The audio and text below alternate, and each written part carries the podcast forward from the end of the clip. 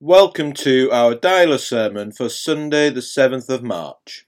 Hello and welcome to our worship at home this Sunday. I know I've said it before, but I can't believe we're now in March. It feels like only last week that I was saying Happy New Year to people. Today we're going to look at one of the many instructions or rules that are in the Bible. We're living in a world where we're facing new rules all the time. But I do hope that we're now at a point where we can start to slowly return to normal. Today's Bible passage from Micah contains one of my favourite Bible verses that helps us to think about how we should act and how we should live our lives. The heavens are telling the glory of God. May our worship reflect God's glory. The firmament proclaims God's handiwork. May we see each other as the handiwork of God. Let our prayer and praise, our singing and proclamation project the love of God. We commune with Christians around the world, with Christians throughout time, with Christians across geography and across time. Let us worship. We're now going to have our reading for today which comes from Micah chapter 6, verses 1 to 8.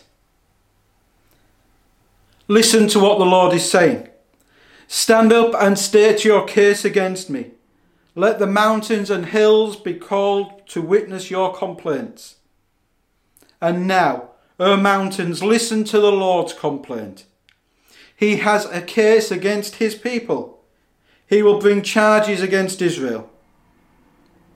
Oh, my people, what have I done to you? What have I done to make you tired of me? Answer me.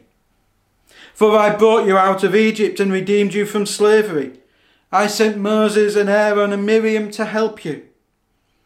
Don't you remember, my people, how King Balak of Moab tried to have you cursed, and how Balaam, son of Beor, blessed you instead? and remember your journey from Acacia Grove to Gilgal, when I, the Lord, did everything I could to teach you about my faithfulness. What can we bring to the Lord? Should we bring him burnt offerings? Should we bow before God Most High with offerings of yearling calves?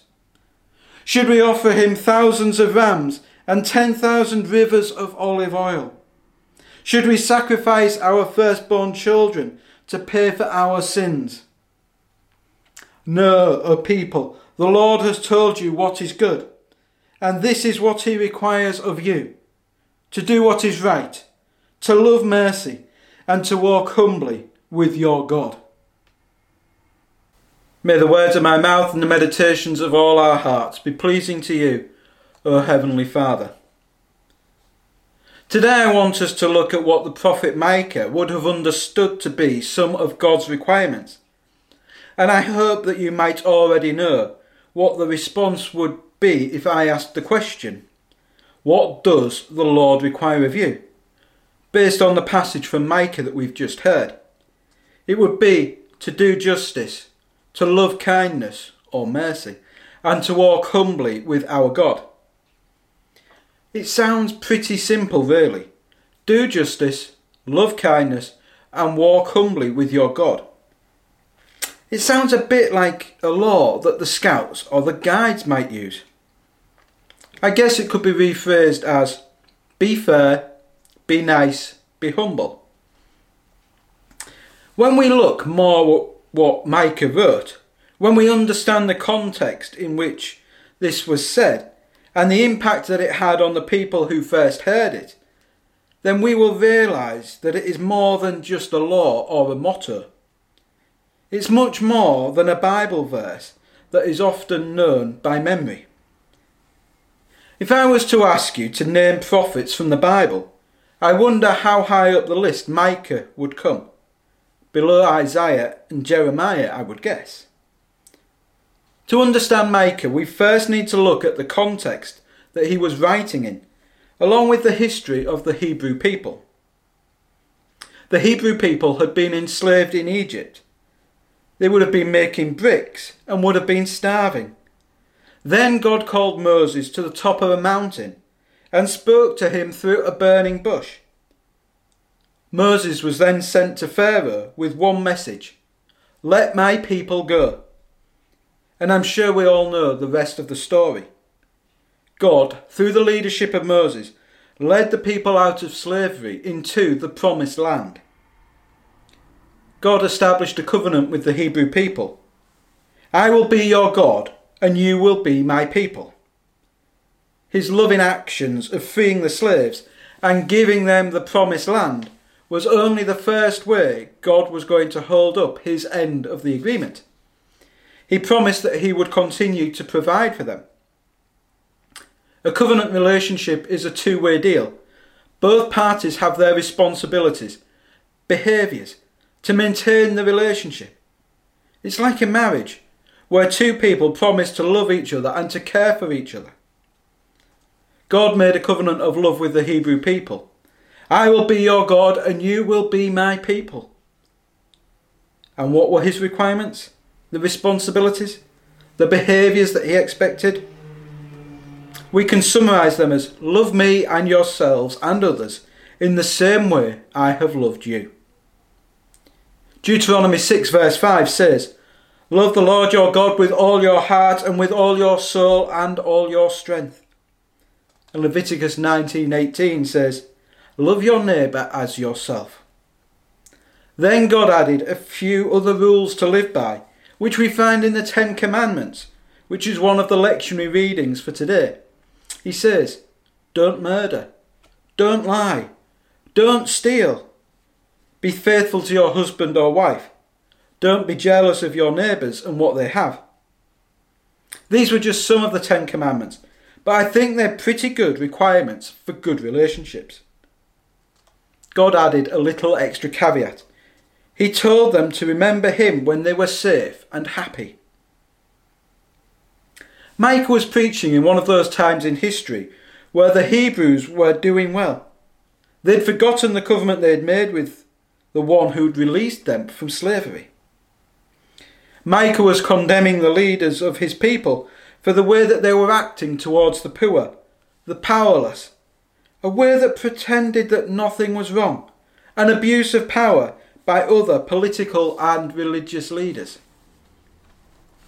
Micah confronted the leaders of the nations, but their response is just to change the subject. They say that they're good Jews, going to the temple every Sabbath, offering sacrifices, and giving generously to the temple. They ask what it is that God expects from them. That is the question that Micah answers in our Bible reading today. What does the Lord require of you? To do justice, to love kindness, and to walk humbly with your God. When we look at this passage, what does justice mean? The word justice means fairness, equality, and equity within the human family. In the Old Testament, the idea of justice involved the basic needs and requirements, the rights of people who lived together. Justice, then, is social in nature. In practice, it would be to put right any inequalities in society that would allow people to be oppressed, particularly if the oppression was leading them to miss out on their basic needs, requirements, or even rights that would allow them to act as part of the community, brothers and sisters. God's covenant required the people who he'd saved from slavery to never treat others in a way that was similar to the way that they'd been treated in Egypt. If they acted like this, it would go against the promise that God had made to the Hebrew people. To do justice would involve both personal and social responsibilities. It would mean that people would never act in a way that would produce an injustice. It would need the Hebrew people to take responsibility for their own behaviour, but also for the behaviour of their leaders.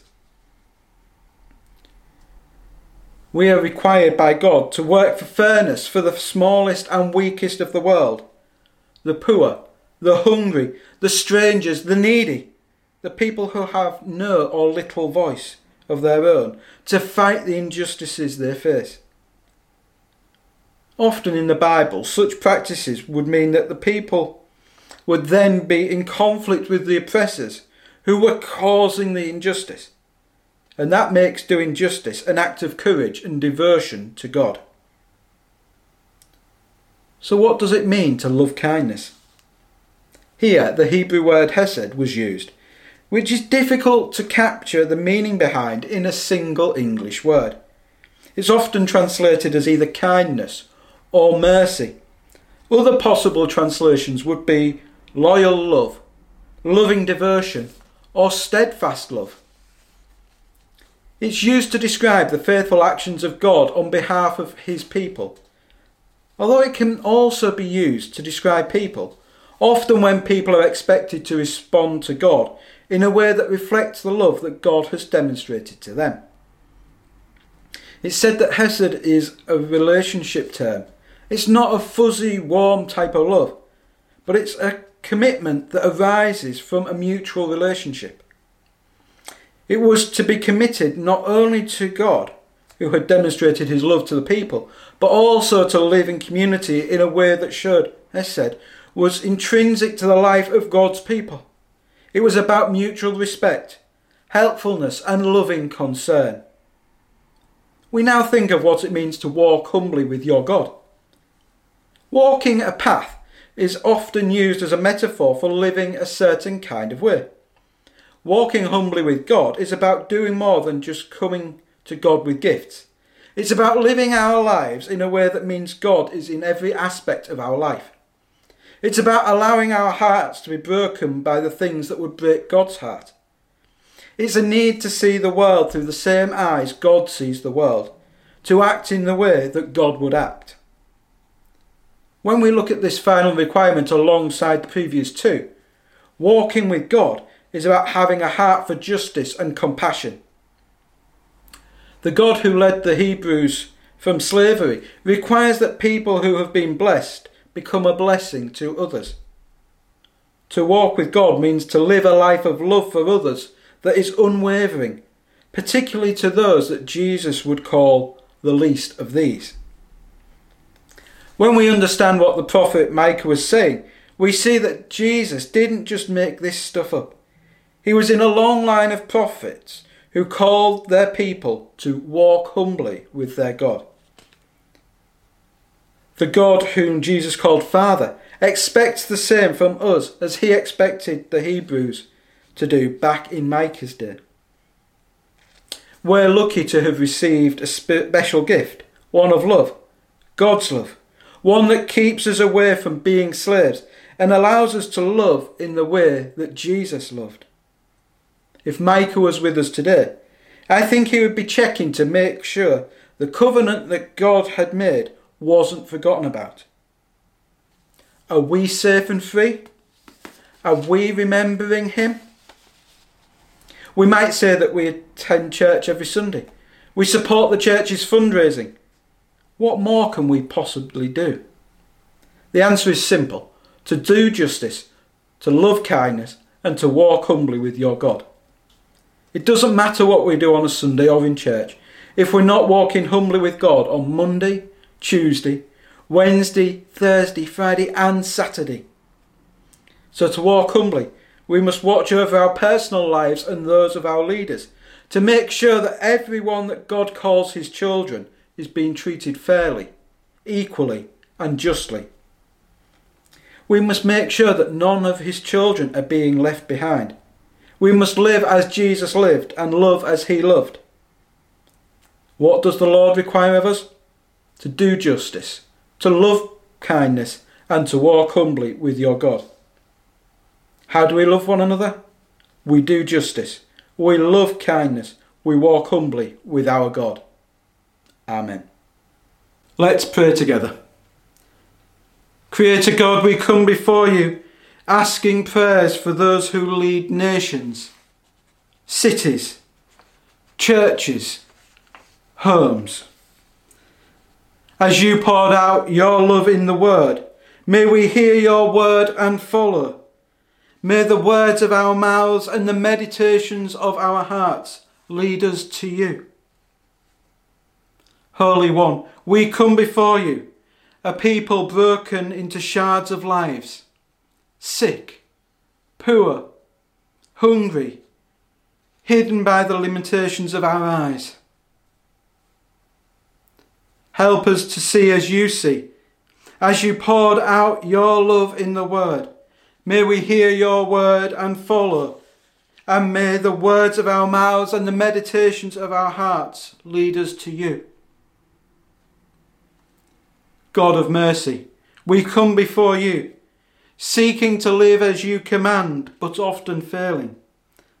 And thus we are torn by cries of despair, anger, power, control, lost to foolishness and stumbling blocks, despite your love in the word.